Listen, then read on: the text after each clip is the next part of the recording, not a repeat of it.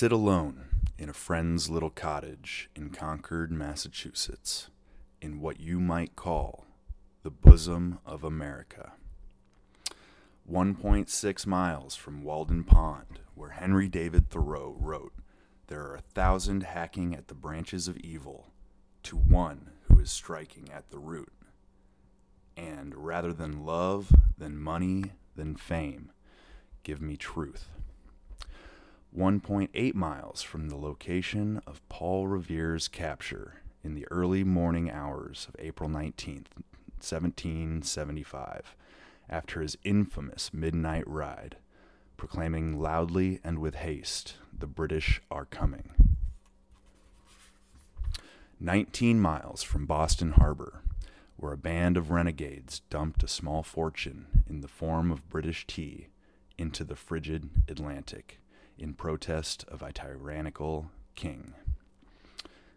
22 miles from Salem, Massachusetts, where 14 women and 5 men were executed under suspicion of witchcraft in a most gruesome display of mass hysteria. 48 miles from Plymouth Rock, where the Mayflower Pilgrims, one of my very own ancestors among them, carved 1620 into a rock to proclaim the date of their arrival in the New World after an arduous quest for religious freedom and freedom, period.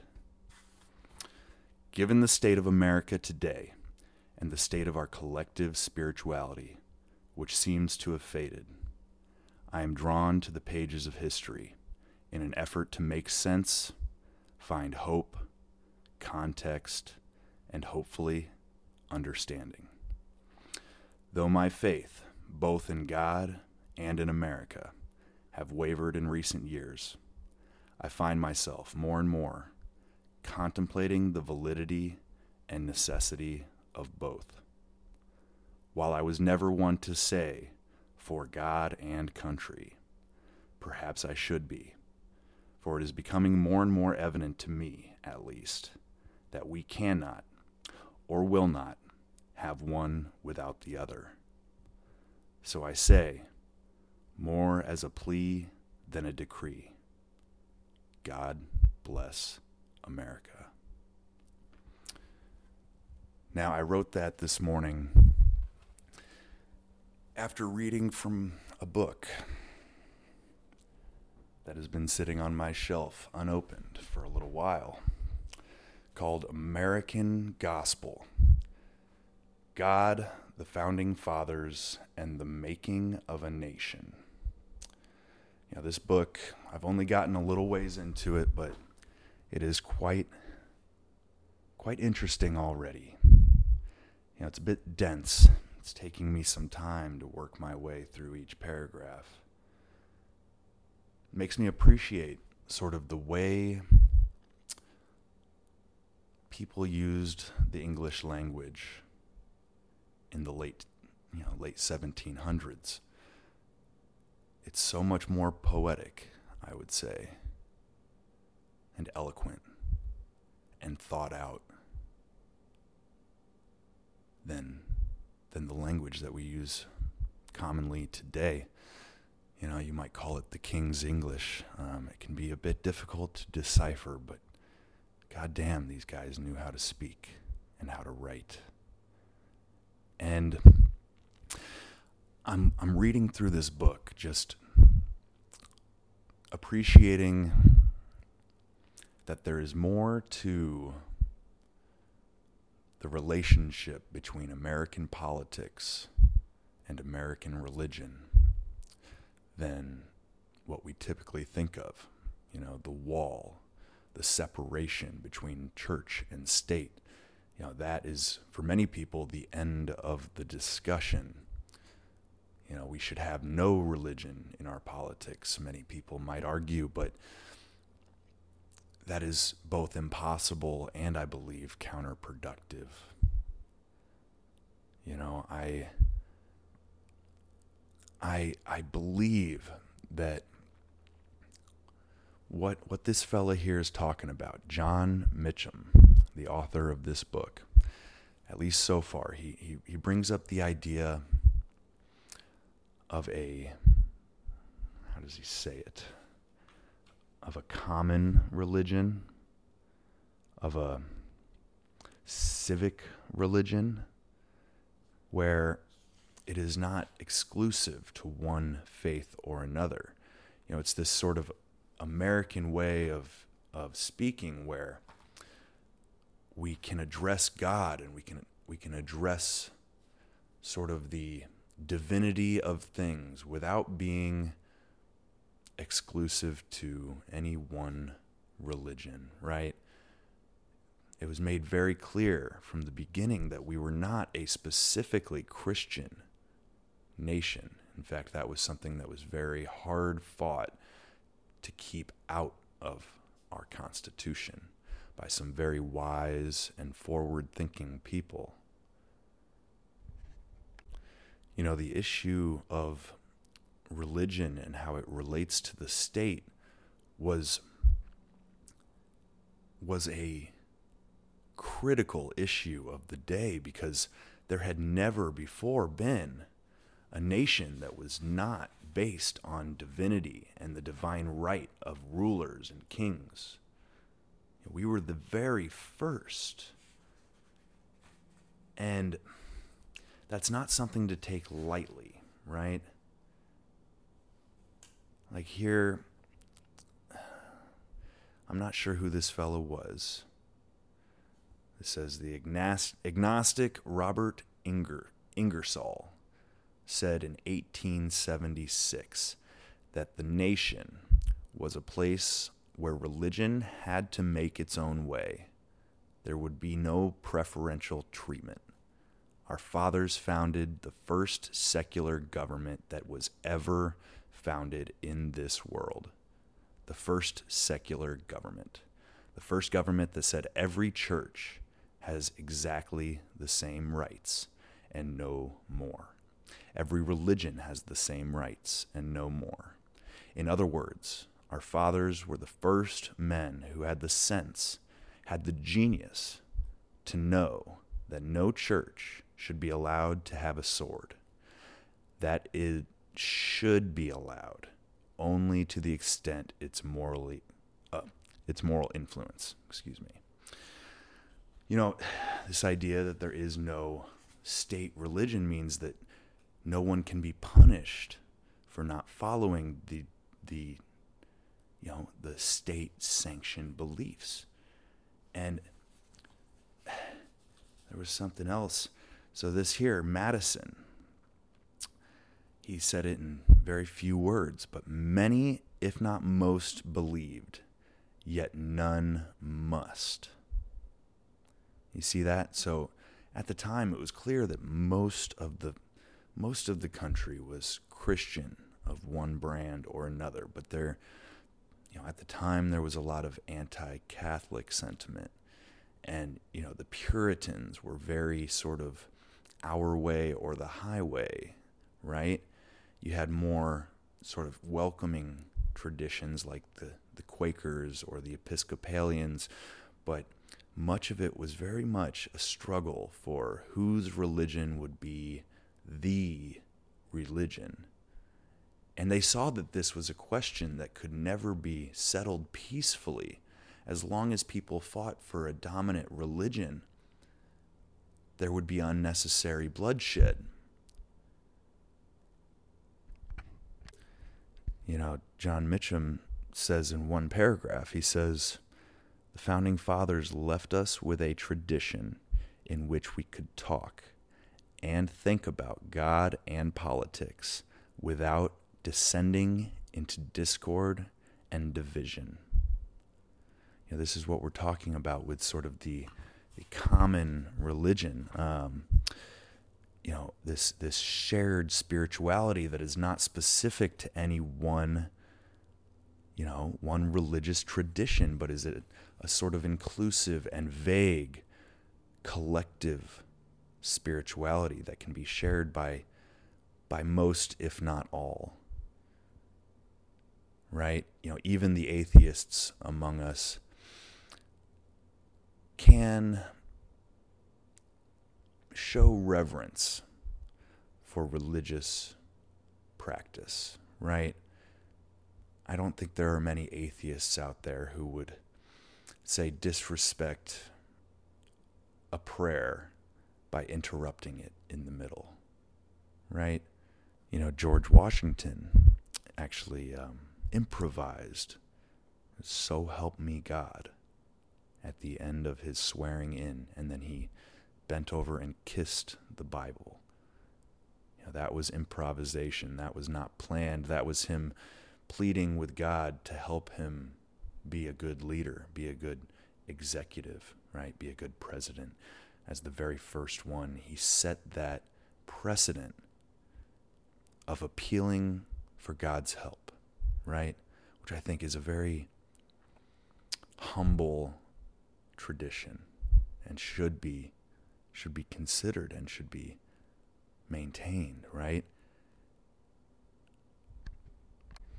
You know, this idea of a common religion or a you know Benjamin Franklin referred to it as a public religion as opposed to one's private religion. You know, this was the this was the, the type of religion that could be shared across faiths, across different, you know, different denominations and, you know, it could include, you know, the Jews, the Christians, the Hindus, the Buddhists, the Muslims, as well as, you know, anything else that doesn't fit into any one category. You know, it's it's a really wise way to do national spirituality. I'm beginning to think. Right? You know, here Mitchum says both religion and America were forged through compromise and negotiation. They are works in progress, open to new interpretation, amendment, and correction. You know, I like that. I like that. That's always been, I believe, the way we were supposed to evolve, right? Through compromise, through negotiation. Yes, there's some struggle involved, but by by respect respecting each other's beliefs, right? We can we can kind of find the best of both, even where we disagree. You know, this is this is something I feel that we're lacking so much today is sort of an open dialogue, an open debate.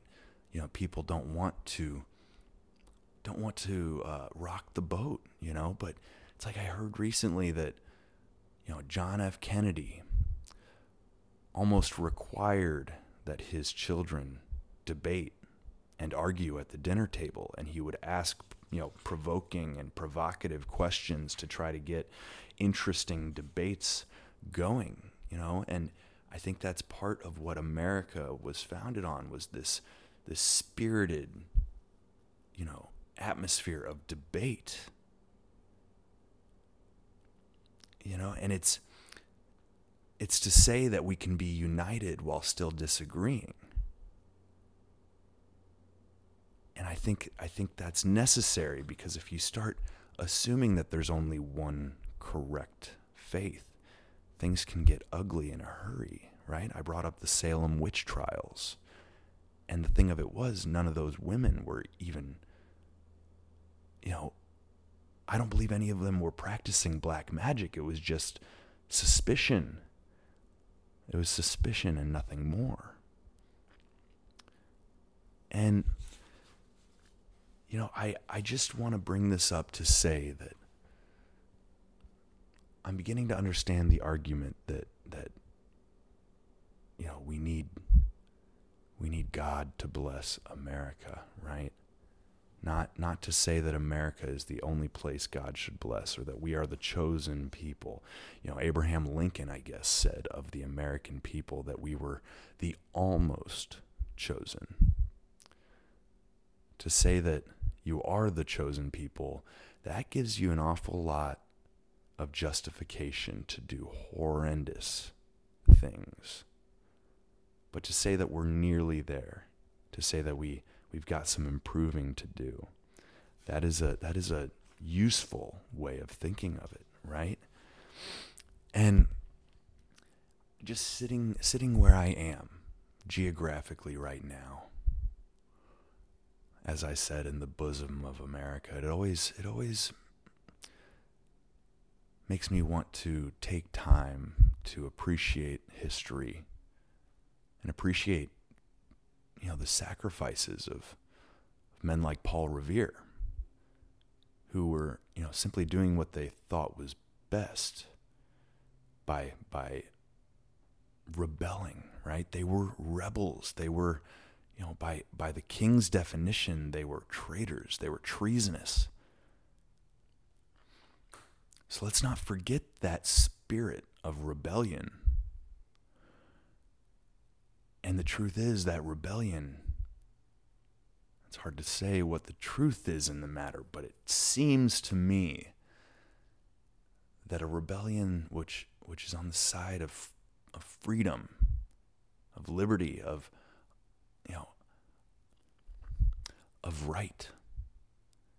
It does seem that that there's a guiding hand at work, you know, not not one that takes away our our free will or the need to do the work, but simply a guiding hand or a maybe it's more of a whisper, right? I always kind of liked that image of God kind of just whispering, not giving instructions, but more just subtle, subtle nudges.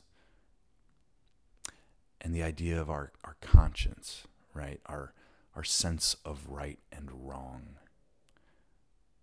Yeah, while you could argue that that maybe was a development of evolution and, and sociology and simply, you know, the necessity for humans to get along as social animals, to me, it seems like there might be something more at play. Something that you might think might think of as the divinity of all life, including people, and that there is some sort of spirit inside of us that helps us know right from wrong and even in the complex issues where it's not so clear, you know, that idea that maybe God is just whispering, and that if you're open and willing to serve, that those nudges will be felt, and that you will that you will serve a purpose. You know, I believe that I believe that the founders maybe understood the need for a balance, right? a balance between the secular and the religious. And that's the core of the separation of church and state, but also this idea of sort of a, a public religion, a shared national religion that is not specific. You know, there needs to be a balance, as with anything. If we if we give in too much to religion or too much to secularism, I think we could be in trouble either way. You know, here he writes. This is this is John mitchum This victory over excessive religious influence and excessive secularism is often lost in the clatter of contemporary culture and political strife. Looking back to the founding is neither an exercise in nostalgia nor an attempt to deify the dead, but but a bracing lesson in how to make a diverse nation survive and thrive by cherishing freedom and protecting faith. And faith and freedom are inextricably linked. It is not for priests or pastors or presidents or kings to compel belief, for to do so trespasses on each individual's God given liberty of mind and heart if the Lord Himself chooses not to force obedience from those He created, then who are men to try? I think that's a powerful, powerful paragraph. And I think I'll wrap it up there, right? If God granted us freedom of heart and mind, what gives men the right to think they can take that away? We see it every day People think they know what's best for you. People think you should be forced to do things against your will. And they will actively participate in a system in which your freedom is taken away and your choices are taken away. We are seeing this right now, which is why I'm looking back through our history, trying to gain some context and some understanding. As he says, looking back to the founding is neither an exercise in nostalgia nor an attempt to deify the dead you know, I don't worship the founding fathers. I recognize that they were imperfect men, right? Thomas Jefferson is probably my favorite among them for his words, for his understanding of science and nature. But I know that he fathered a child with a woman that he owned as a slave which does not bode well with the ideas of freedom and voluntarism. You know, that is a coercive relationship at its core. So I recognize that that these men were not perfect and that this country is not and was not ever perfect. But therein lies the rub. I don't believe in perfection except perhaps in the natural world. There is sort of a imperfect perfection, if that makes any sense, when things are allowed to just operate by natural law. When we don't meddle with the forest, the forest does achieve a certain kind of perfection you know the balance between growth and decay between life and death between the animals and the plants and the fungi and the and the inert matter of the soil and the rocks. This this increasingly understood ah, scratch that. This this perfection i believe is attainable, but it's not what people think it looks like. You know, it's only a perfection that can be found in struggle, in argument, in debate, in striving for betterness, knowing that we can always get there and that we are never done. You know, perfection in an imperfect world is balance, however that looks. Balance between politics and spirituality, balance between faith and knowledge, right? Between sort of what's best for the individual and what's best for the collective. You know, there's a balance to be had there. But I will never concede that the individual rights, the individual freedoms, will always be of paramount import, importance. You know, we have no freedom if we don't exercise it and we don't demand it and we don't preserve it and we you know we must must must protect it because as soon as you lose the right to think for yourself and to make your own choices we are sliding back to a system in which many people suffered. Totalitarianism was the norm for a certain amount of time in our history. And while this American experiment, in many ways, has been ugly, shameful even, it is still a vast improvement on what was. And we can continue to improve, even if we slid back a bit. So I'm finding that while I have not been religious in the last few years, I am beginning to put faith in God once more. Believing that as long as I as long as I fight for freedom, I believe I am on God's side. And if I'm on God's side, hopefully, you know, I always hesitate to call God He. But I don't have a much better way of saying it. I hope that if I'm on God's side, He'll be on my side.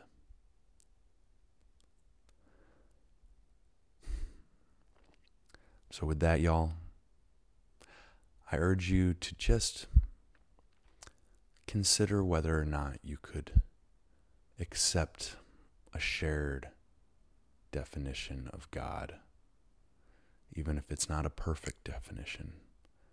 And perhaps together we can we can find that balance. Because right now I think we've got a little too much politics and not enough spirituality. And I don't believe you need religion to have morality or spirituality. I don't even believe you need to believe in a God per se. But holding holding the idea in respect. You know, even if you don't believe it yourself. Respecting the beliefs of others is what this nation was founded on. So let's let's try to hold up our end of the bargain. All right, y'all. This has been episode, I want to say 37 of the Easy Peasy podcast. This has been Mike the Polymath with the Easy Peasy podcast. Come back again.